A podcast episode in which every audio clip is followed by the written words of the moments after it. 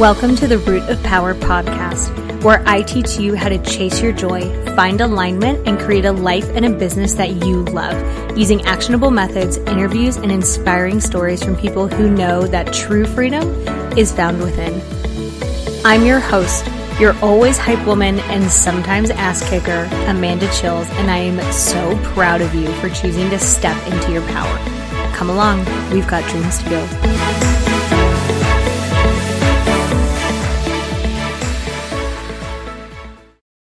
Okay, my love, I have put everything that I offer for free on one page so that we are not doing more work than we have to because why would we do that? Hashtag work smarter, not harder.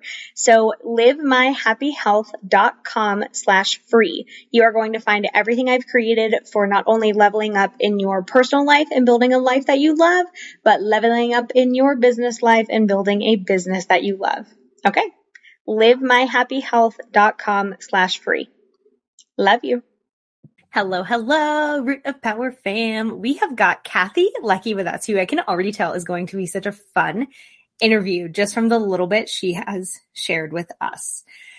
She is a self-care coach. She was a, a TED speaker. I don't really know the term. She she was a, is a TED speaker. Are you always a TED speaker? Uh, she is a TED speaker. She is an author. She she just supports you to live your best life via self care, which, like, ma'am, yes, please. Thank you. Love that. Hi. Hi, Amanda. So, uh, do you say like you were a TED speaker? You are a TED speaker? Um, I would say I, I don't know. That's a really great question. I always say I was a TED speaker, maybe. Yeah. All right. It was, in, then. it was in the past, but it is actually a big part of my life. Um, it was one of the best things that I ever did. And it really has. So cool. It, uh, it's so it's so today I still talk about it a lot because of the impact that it had for me, for my family, for everybody. How, so I would love to be a TED speaker. One, how do you do it? Like how, what's the process? And you shared a little tiny bit about yours. So, can you tell us about your talk and what has happened since then?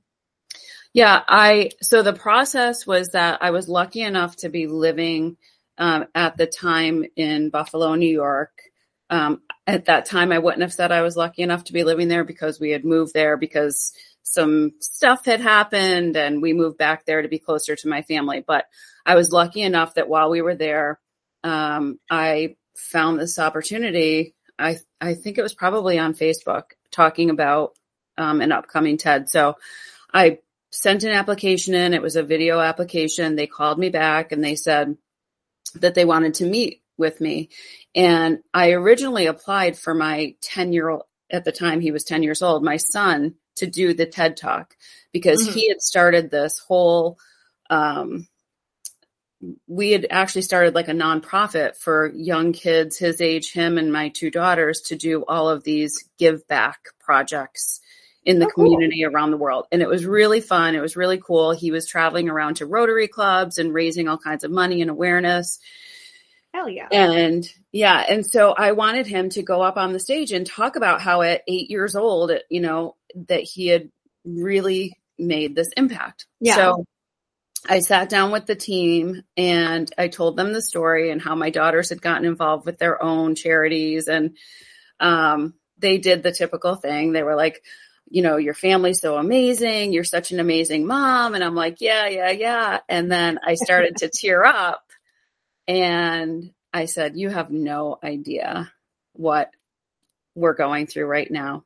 And obviously, you know, they didn't. They asked, and I said that my now ex-husband uh, was just about to be leaving for jail for federal prison. And so this woman leaned over to me. She grabbed my hand and she said you have something that you need to say. And so it turned into me um, the day he left for prison i started writing my speech and two weeks after he left, I was on the stage giving it with my kids in the audience. How scary was that? It was, ter- it was, I didn't think I could do it. Yeah. while I, you know, up until the moment I got on the stage, I didn't think I could do it. I just knew that I had to. I knew I had yeah. to share the message. And the message was that it was it was what I just told you. Like I came in here to tell you to tell everybody how amazing we are. Mm-hmm. But at the same time, we're going through this. And so we're both. We're like, we're still, you know, great people and like good people. Yeah. Um, but we're also going through this really un, you know, unusual set of circumstances. And we're not going to hide it. We're not going to be, um, mm-hmm. you know, we had friends who wanted to tell their kids that he was in Europe and, um, no. And, and I, and my kids being in the audience that day knew that from that point on, it was not a secret. Right. And they didn't have to feel shame and like they were hiding something from people yeah. when we met them, you know? So, um, so it was really, so the TED talk was really about perspective, have keeping our perspective and, um, how we were going to show up in the world. You know, at first I was the complete victim. I like dressed like, you know, I, I just looked like I was a train wreck, uh, because that's how I felt. And well, because life was Oh, it was time. Yeah, like I can't imagine having children and then you're you're he you were still married at the time that he went to prison. We were, and and we had raised our kids in Connecticut, and we lived in mm-hmm. this beautiful little town, and we had we were really involved in the community, and we had a really beautiful life. Yeah, and when the one day we came home and the FBI had left their card in our front door and we were gone in two weeks. We packed everything up, said goodbye to everybody we knew. Wow. Took them. Uh, it was actually during the summer, so they weren't in school, but we we left. We got to Buffalo. We had a place to stay, luckily, and we got them into the you know schools there. So there were all kinds of losses and transitions, yeah. and my now ex and I um, both lost our jobs in the pro you know when the company wow. lost the company yeah.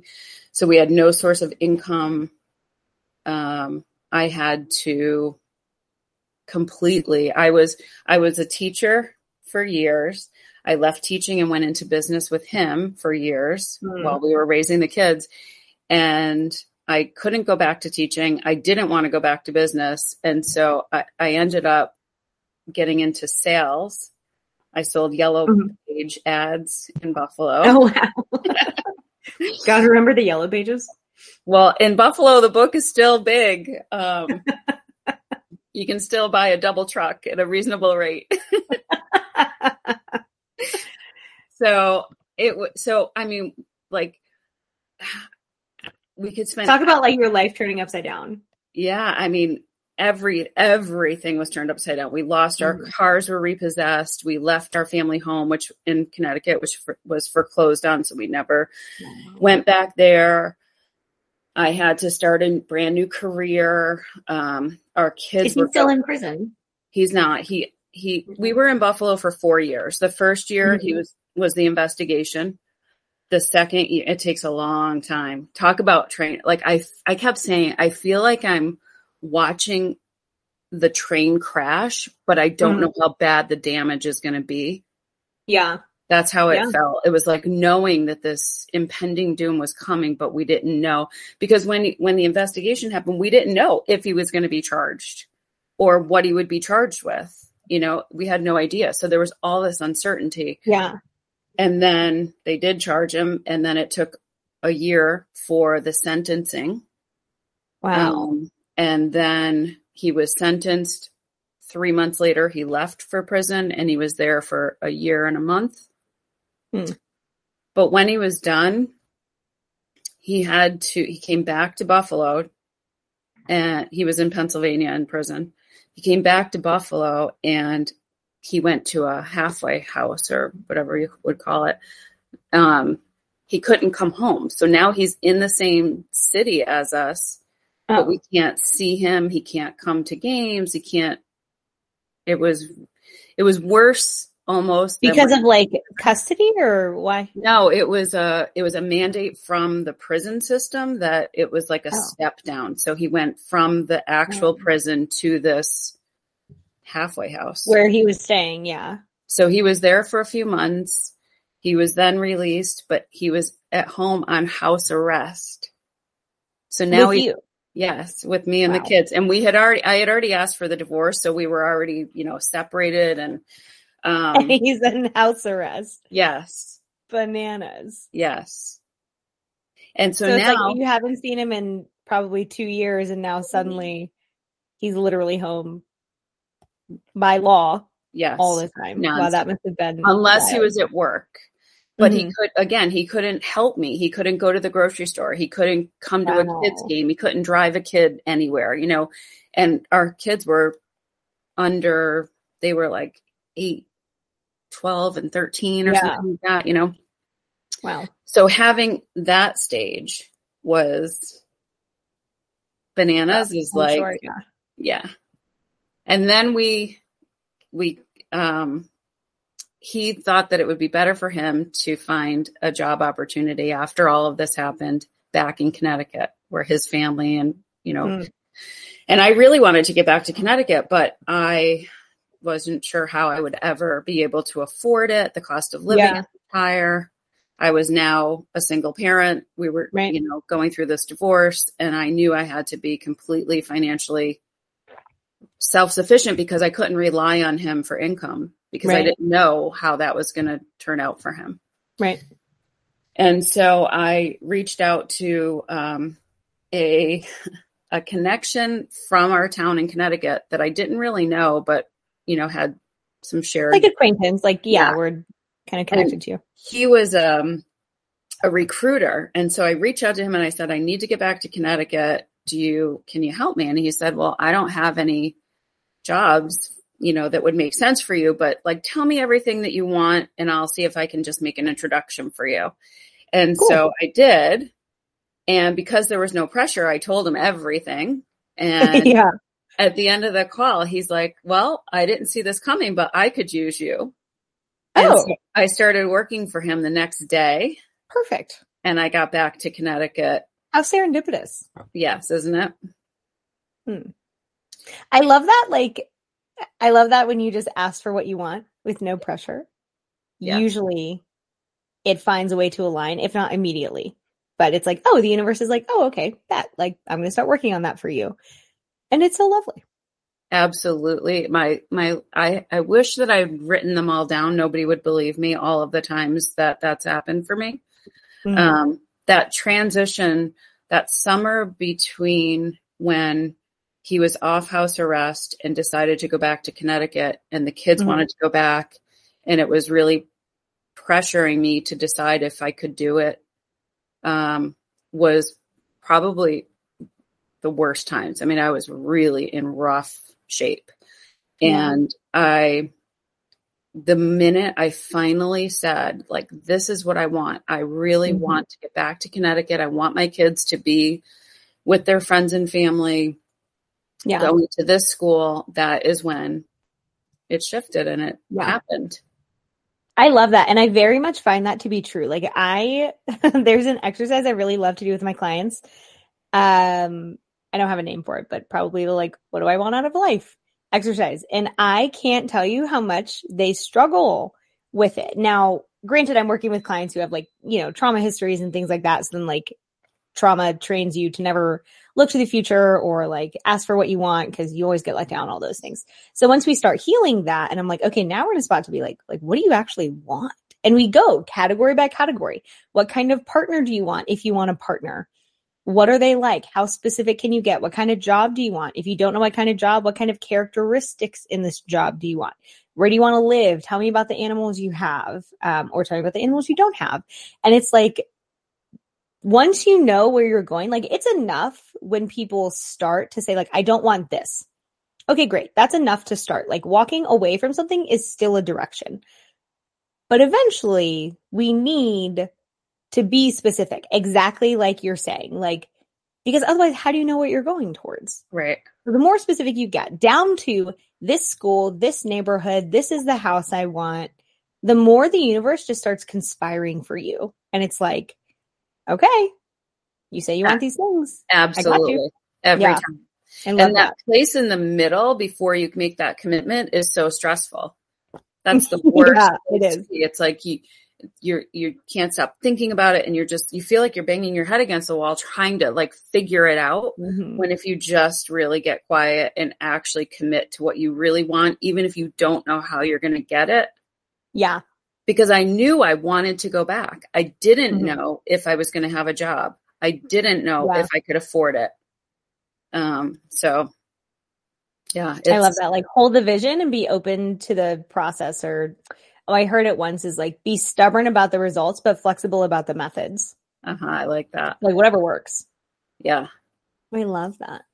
So, how did you get into the work that you're in now, like into coaching?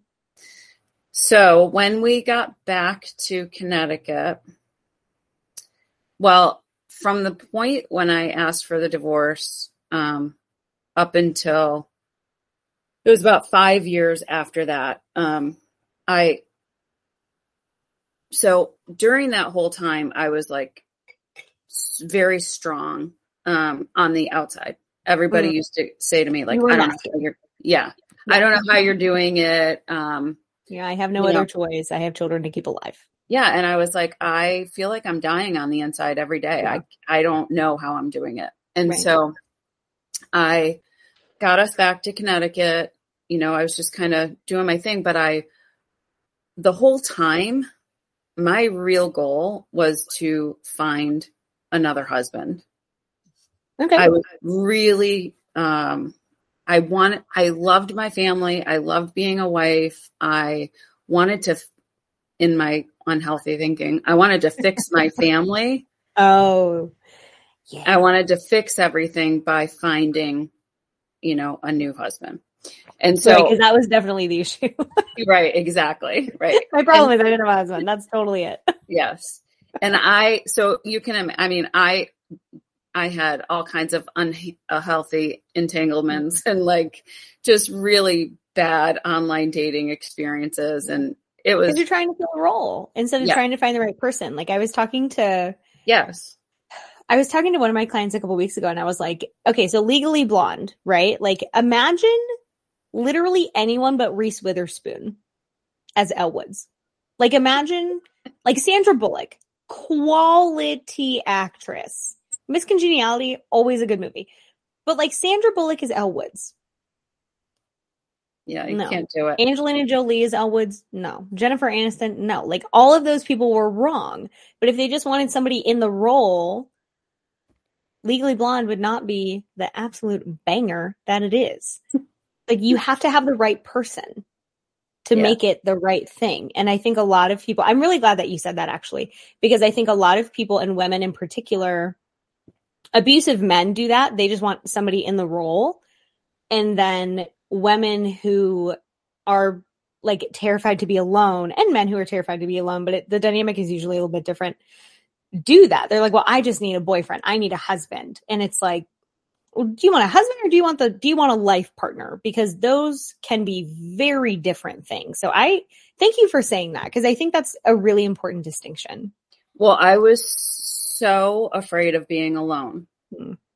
that mm. i was and so for me that unhealthy dating was like looking to fill that void because i thought that it would validate me it would yeah. make me feel like I was worthy and wanted and right. um you know, I because I didn't feel any of those things about myself. Yeah. And I didn't feel secure in my ability to like yes, I was paying my bills and yes, I was doing everything, but I didn't believe that I could keep doing it.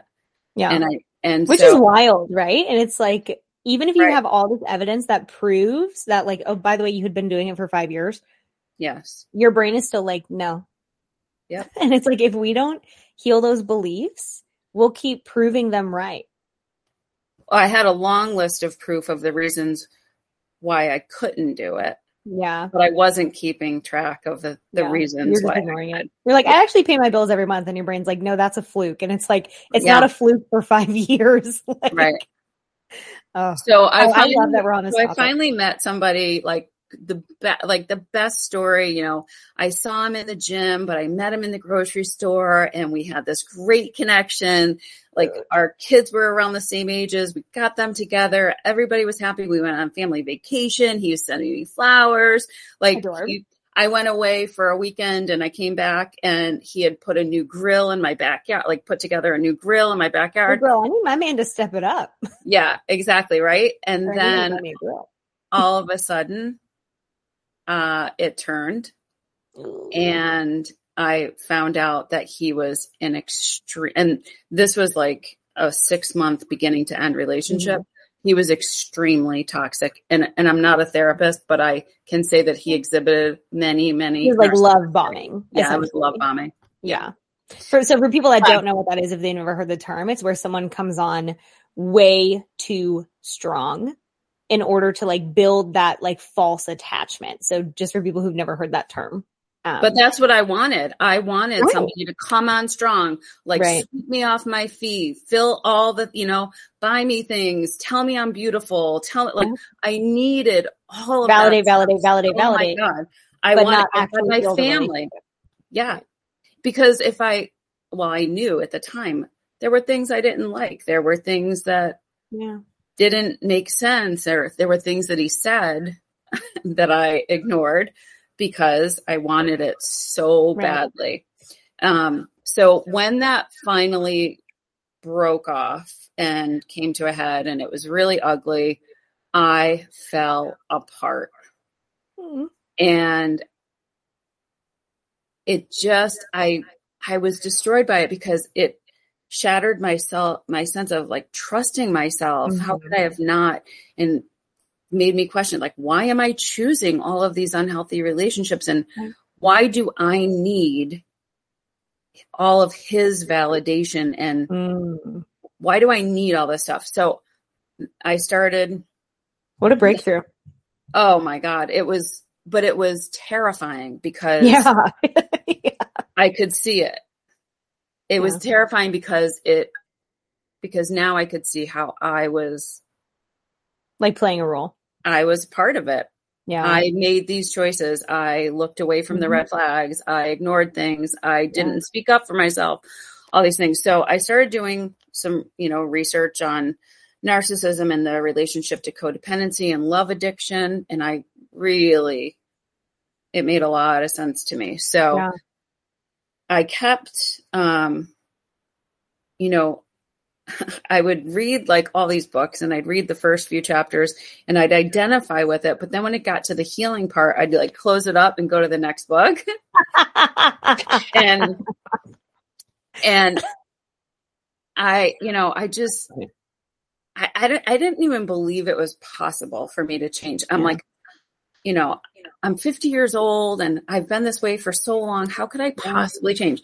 So anyway, the the healing from codependency, which is what I finally like embraced Good and got to understand and heal from is what has changed my life.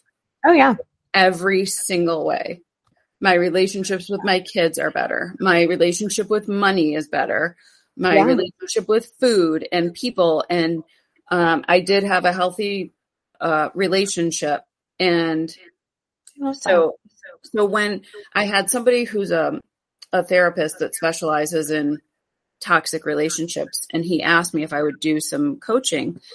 Um, and okay.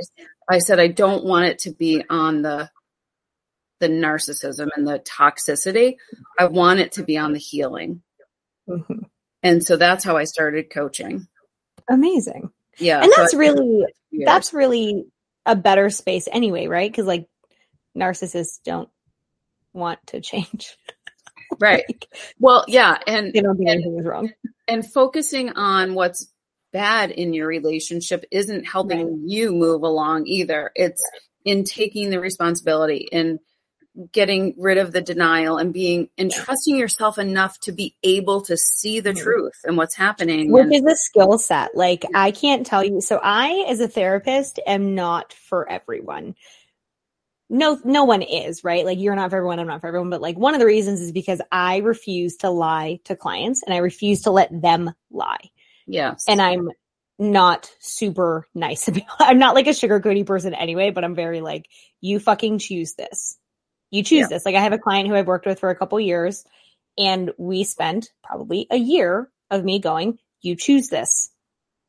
So either embrace it wholeheartedly. Yes. This is the person you want. They abuse you. They're cruel. They mistreat you. They don't think, they don't give a shit about you. Okay. Let's just call that what it is. Like, but this is your choice. You have a role to play. Not that it's your fault, right? I think it's a very fine line. And I'm sure that you run into this. Like, yes.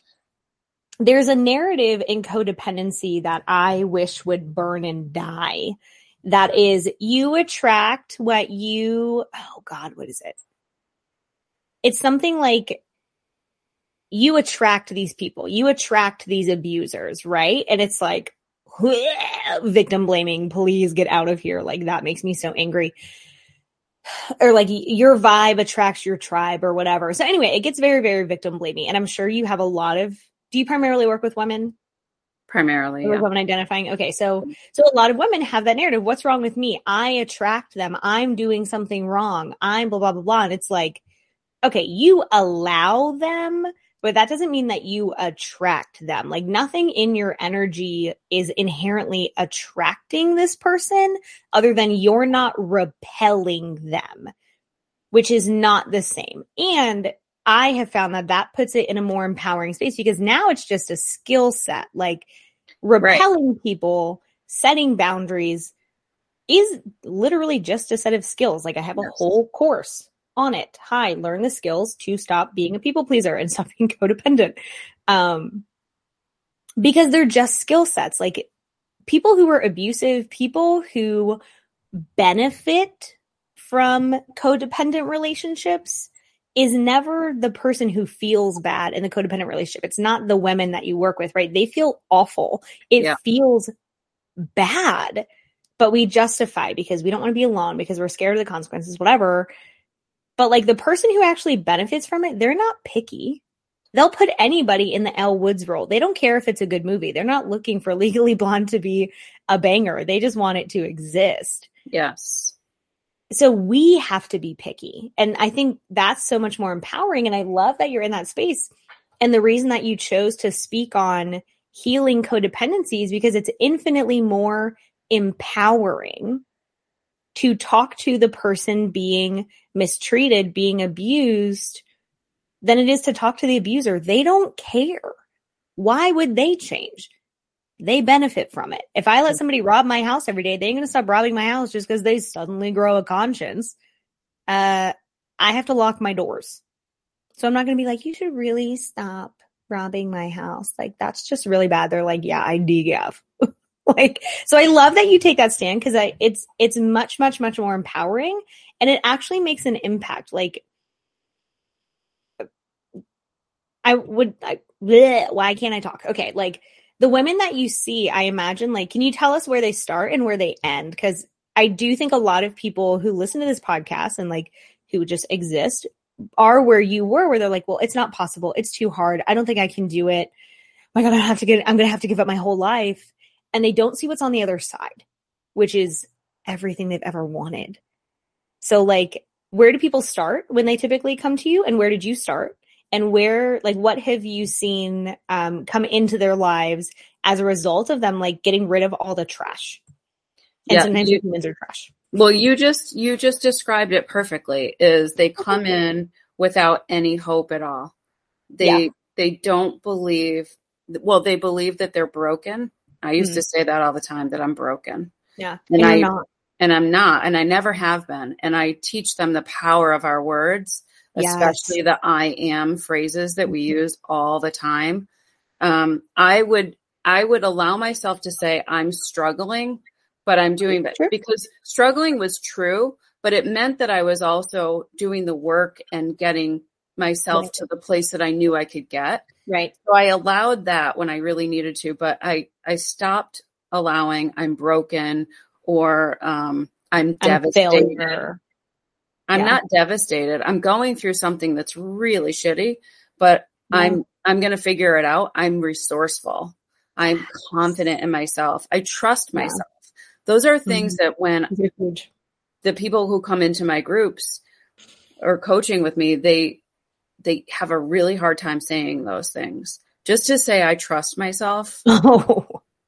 Because they never trust, have, right? No, and, and like, I think trust is the last thing to come and the hardest yeah. thing to to get because we have to build trust just like in somebody else preach no but we have to build it in ourselves mm-hmm. but when we're codependent we don't let other we don't allow the time for other people's to build trust in other people mm. we trust them automatically yeah yeah yeah true and so that's why our trust can get broken a lot because we're not looking for patterns over time yeah. and and then being, you know, careful with our energy.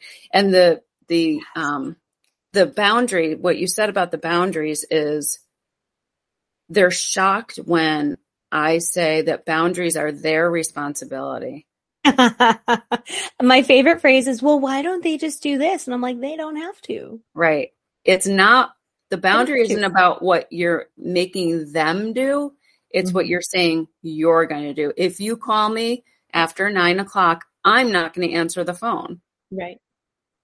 It's my responsibility not to answer the phone. they can call all they want. That's on them.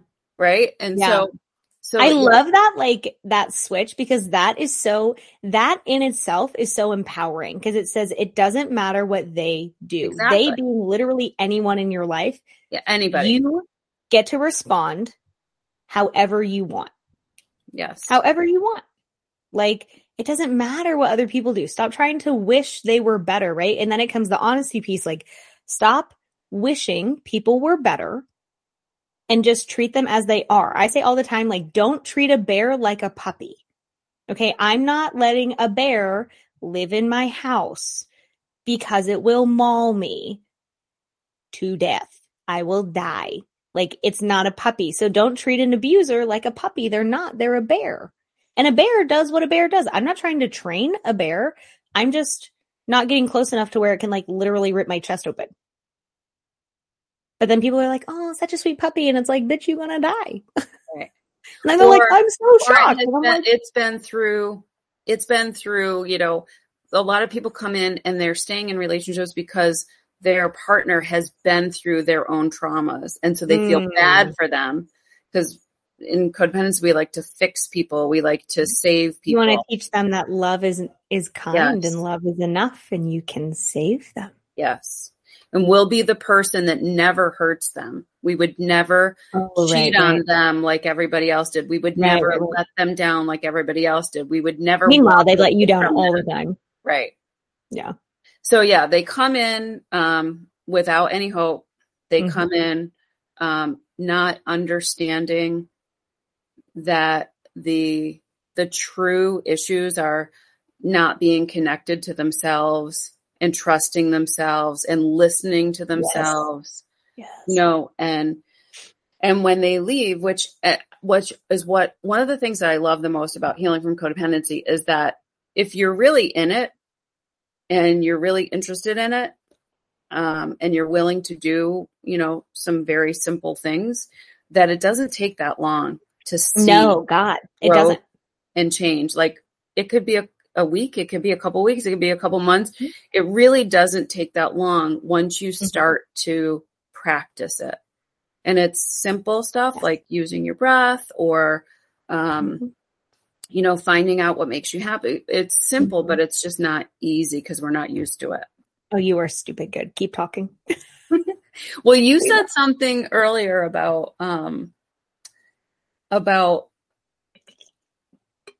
what what I say a lot is that it's not that I don't remember. I'm mixing things up here that we said, but okay. it's not that we're broken or um, in our, you know, that like codependency. Somebody said they were diagnosed with codependency. I'm like, it's not a diagnosis. It's not a diagnosis. It's there's nothing. As someone who studies the DSM, not yeah. a diagnosis. There is nothing wrong with you. This is a this is a set of thoughts and beliefs and mm-hmm. behaviors mm-hmm. about yourself and the world that you learned or you didn't learn, right. which means that now you can learn okay. or relearn them. Thank you. and yeah, you're and right. So- and I think like I use the framework of skills a lot because it removes the personal, right? Like literally you just like if you want to be good at the piano, you learn you have to practice the piano. If you want to be good at setting boundaries, you have to practice setting boundaries. If you want to learn to listen to your intuition, that is a skill set. Even managing discomfort, right? So like a hallmark of codependency of people pleasing, of avoidance behaviors is that you avoid discomfort chronically, which ironically makes you uncomfortable literally all the time. Like you're not willing to be uncomfortable to leave a really shitty relationship. So you stay in a really shitty relationship, but yeah. that's like far away discomfort where like the immediate discomfort is leaving or setting a boundary or speaking up or telling them to go to hell, whatever. Like, so if we can get people to learn the skill of managing discomfort, then they can practice the skills they need to be happy.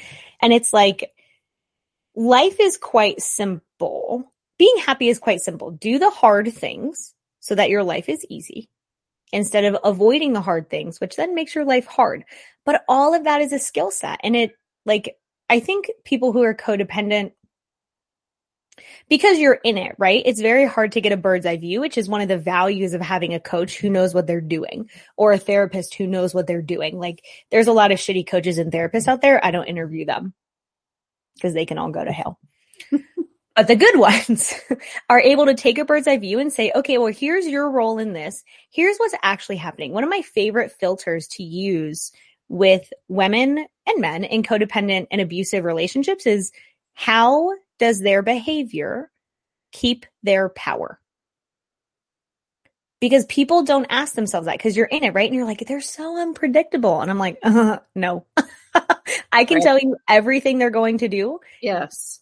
Even if I've never met their partner because mm-hmm. I know their partner. I know their partner intimately, even though I've never met them. Yeah. Because they do the same shit. So that filter, like learning how to think from a like farther away perspective, how does their actions keep them in power? I have found to be one of the most like powerful questions. And then it also puts them in a more empowered position because they're being honest about what's happening instead of thinking it's their fault. Like abusers benefit from their partners thinking everything is their fault. And if they were nicer, if they were better, if they mm-hmm. loved them harder, met their needs better, were quieter, were more low maintenance, God, I yeah. hope women are never low maintenance. Like be very high maintenance. like just do it.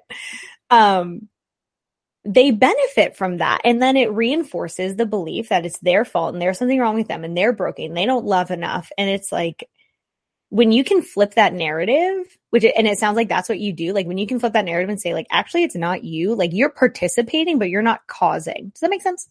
Yes. And you're also capable. Hundred percent. They're capable. So, uh, you know, they'll say um, that they're afraid of the. a lot of people will stay, and this is one of the hard truths the thing mm-hmm. that sometimes is hard to be honest about. But a lot of people will stay in a toxic relationship because of finances. Oh, and, yeah. And not, you know, not that they're trying to take money from somebody, but that they're afraid that they can't support themselves financially on their own. And so they yeah. put up with things. And and sometimes honestly that's true. It is, and it's and that's it's a hard barrier. True, and it's hard to admit that to mm-hmm. say I'm I'm saying my kids are in this toxic home because I'm here for the money is a right. hard thing to say. Yeah. But what it really says is that they don't think that they're capable of mm. either making the money that they need or yeah. figuring out the resources. Like, yeah. Maybe you have to sleep in your mother's basement for six months while okay. you save some money. You don't want to but yeah. maybe you need to and and you will when you finally make that decision to take responsibility you will do whatever it You'll takes. do it whatever it takes right and i yeah. and i tell people all the time like there's nothing wrong with biding time just because you decide that you want to leave a relationship or a job or whatever that's toxic like doesn't mean you have to do it tomorrow and often i'm like let's not do it tomorrow because we don't want to throw you out of the what is it like out of the fire and into the frying pan or right. if that's backwards. yeah. Whatever this phrase is. Like it's okay to to squirrel money away. It's okay to start talking to whatever supports you have. Sometimes it's not family. Sometimes it's a coworker. Sometimes it's a friend. Sometimes it is family. God i hope everyone has a great family but that's really not the reality. But there is very likely one person in your life who is willing to say, Hey, I can help in this way, which is its own empowering thing is accepting help. But yes. there's nothing wrong with biding time. Like sometimes you can't leave yet. Okay. But then let's make a plan for when you can. Yes. Unless you're, unless you're in danger. And I will say that one thing, um, it, it still is surprising to me that our denial is so strong mm-hmm. that sometimes people are unwilling to see that they're in a dangerous situation. Oh yeah. And so I and they'll even have instances where the person was either um you know physically threatening or violent yeah. to someone else mm. or even to them or their kids mm-hmm. but there's always um some kind of qualifier for it. Yeah. It's and, well because you have to to survive, exactly. right? Like, and I get and I understand. Yeah. And so I always I do always um when we're talking about staying ask about safety, you know, physical safety and and really recommend um the domestic um abuse website has great like resource for yeah identifying behaviors. And, and, there's a hotline, and there's, I mean, yes. I don't know a city without a shelter in it. Yes. Or like, you know, probably a lot of like rural cities don't have a shelter, but like there are always, that is always an option. And there are many, many ways to like, to mask website things and there's apps that are yeah. coded as other apps. Like there's, there's ways to do it, but, but yeah. And I those think, are all things nobody wants to do, but sometimes sometimes that's your only option. Right. And it is always an option, right? So I think it's, yeah, I really love that you do this work because I think it all it does start with like healing codependency. Like you have to you don't have to love being alone. Like it's hard at first. But once you choose people out of want instead of need, yes. you no longer have an imbalanced power dynamic. So then people can't have power over you because you you don't need them. Once you choose yourself over another person, mm-hmm. it is life changing. Literally. Mic yeah. drop. Yeah. I used to Literally. be uh, the you know master distractor. It was my phone. It was alcohol. I abused alcohol. You know, it was working. I still work several jobs. You know, it's it's being distracted in anything that I could do other than just be alone. I could yeah. not. The thought of it made me anxious. And now I do. I choose to be alone. I have a million things that I want to do that I feel like I don't have enough time in this life to get done, you know? And so yeah. it's welcome to my travel bucket list. yeah. It's such a different, a different experience. It's so, it's just so much more peaceful. 100%. And I think that's a good example of like, if you do the hard thing, like learn to be alone, then the rest of your life is easy because yeah. you're okay. Like, yeah. again, you don't have to love it, but you're okay. But yeah. if you spend your life never being alone, your life is so much harder. Oh, oh, this is good. I could talk to you for a long time. Yeah. So this that's how I ended up doing. Um, so when I very first made my, I, so I really could not be alone. And mm-hmm. I was, I did, I took a dog sitting job. It was three days awesome. and they wanted me to not have any company um, and to be at the house the whole time. So the universe was like, guess what, bitch? yes. I was terrified of it. And honestly, in those three days, and I did go out, and went to the beach and I met a friend, you know, for a couple hours. I remember it because it was like, um, but I really was forced to spend time with myself. And that was definitely a, a change for me. And then what I started doing was I had, you know, notes on my phone that mm-hmm. like, well, what would I do with myself if I had yeah. an hour? what would I do if I had an hour? What would I do if I had a whole day? Good questions. Because I had no idea. And that's yeah. what I find so many people say, I just don't know what I, you know, I'll say like, find things that make you um, feel joyful or bring you joy. They're like, I have like, no idea. Because I've been worried about my kids and my relationship and my job and everything else. And yeah. so that's how I started keeping these lists on my phone. Awesome. And then when I started coaching, I started suggesting, like, well, make a list mm-hmm. of the things mm-hmm. that you mm-hmm. like to do. Make a list of the things that you used to want to do when you were younger. Make a mm-hmm. list of the reasons why you can trust yourself. Mm. Make a list of the reasons why you are lovable. And so I put all these lists together, and that is the workbook that is now called My Self Care Shit. that, that's yeah. clever. Um, so that's how I found myself was on mm. these pages. And I still, you know, I was telling somebody as I put the book together, I would put a couple examples in for each. Mm-hmm. And some of them I had to like Google still. Like I, am still getting to know myself, you know, and yeah. um I I didn't know what self-care was. I mm. I literally Googled self-care. I used to write uh, I had a sticky note on my desk that said what do you feel? Like I didn't yeah. know myself at all. Um, but that's the that self care is mm-hmm. what life changing the codependency. It's what yeah. allows us to speak up for ourselves. How can we speak up for ourselves if we don't know how we feel? Like we right. can't. What would we say? Nothing. So. Which is yeah. Oh oh, you are so good. So that's what it's you. all the stuff that I love. I mean, I yeah. just I love this. Where do I they find it. your workbook? Is it on like Amazon? The workbook's on Amazon and on my website. Um amazing. Yeah, we'll have links to yeah. that for them. Yeah. Um and my TED talk is on there too. Nice. Okay. Oh wait. Oh, you were just good. So if people forget everything we just said. Yeah. And they remember this next thing you're going to tell them. Yeah. What would that be?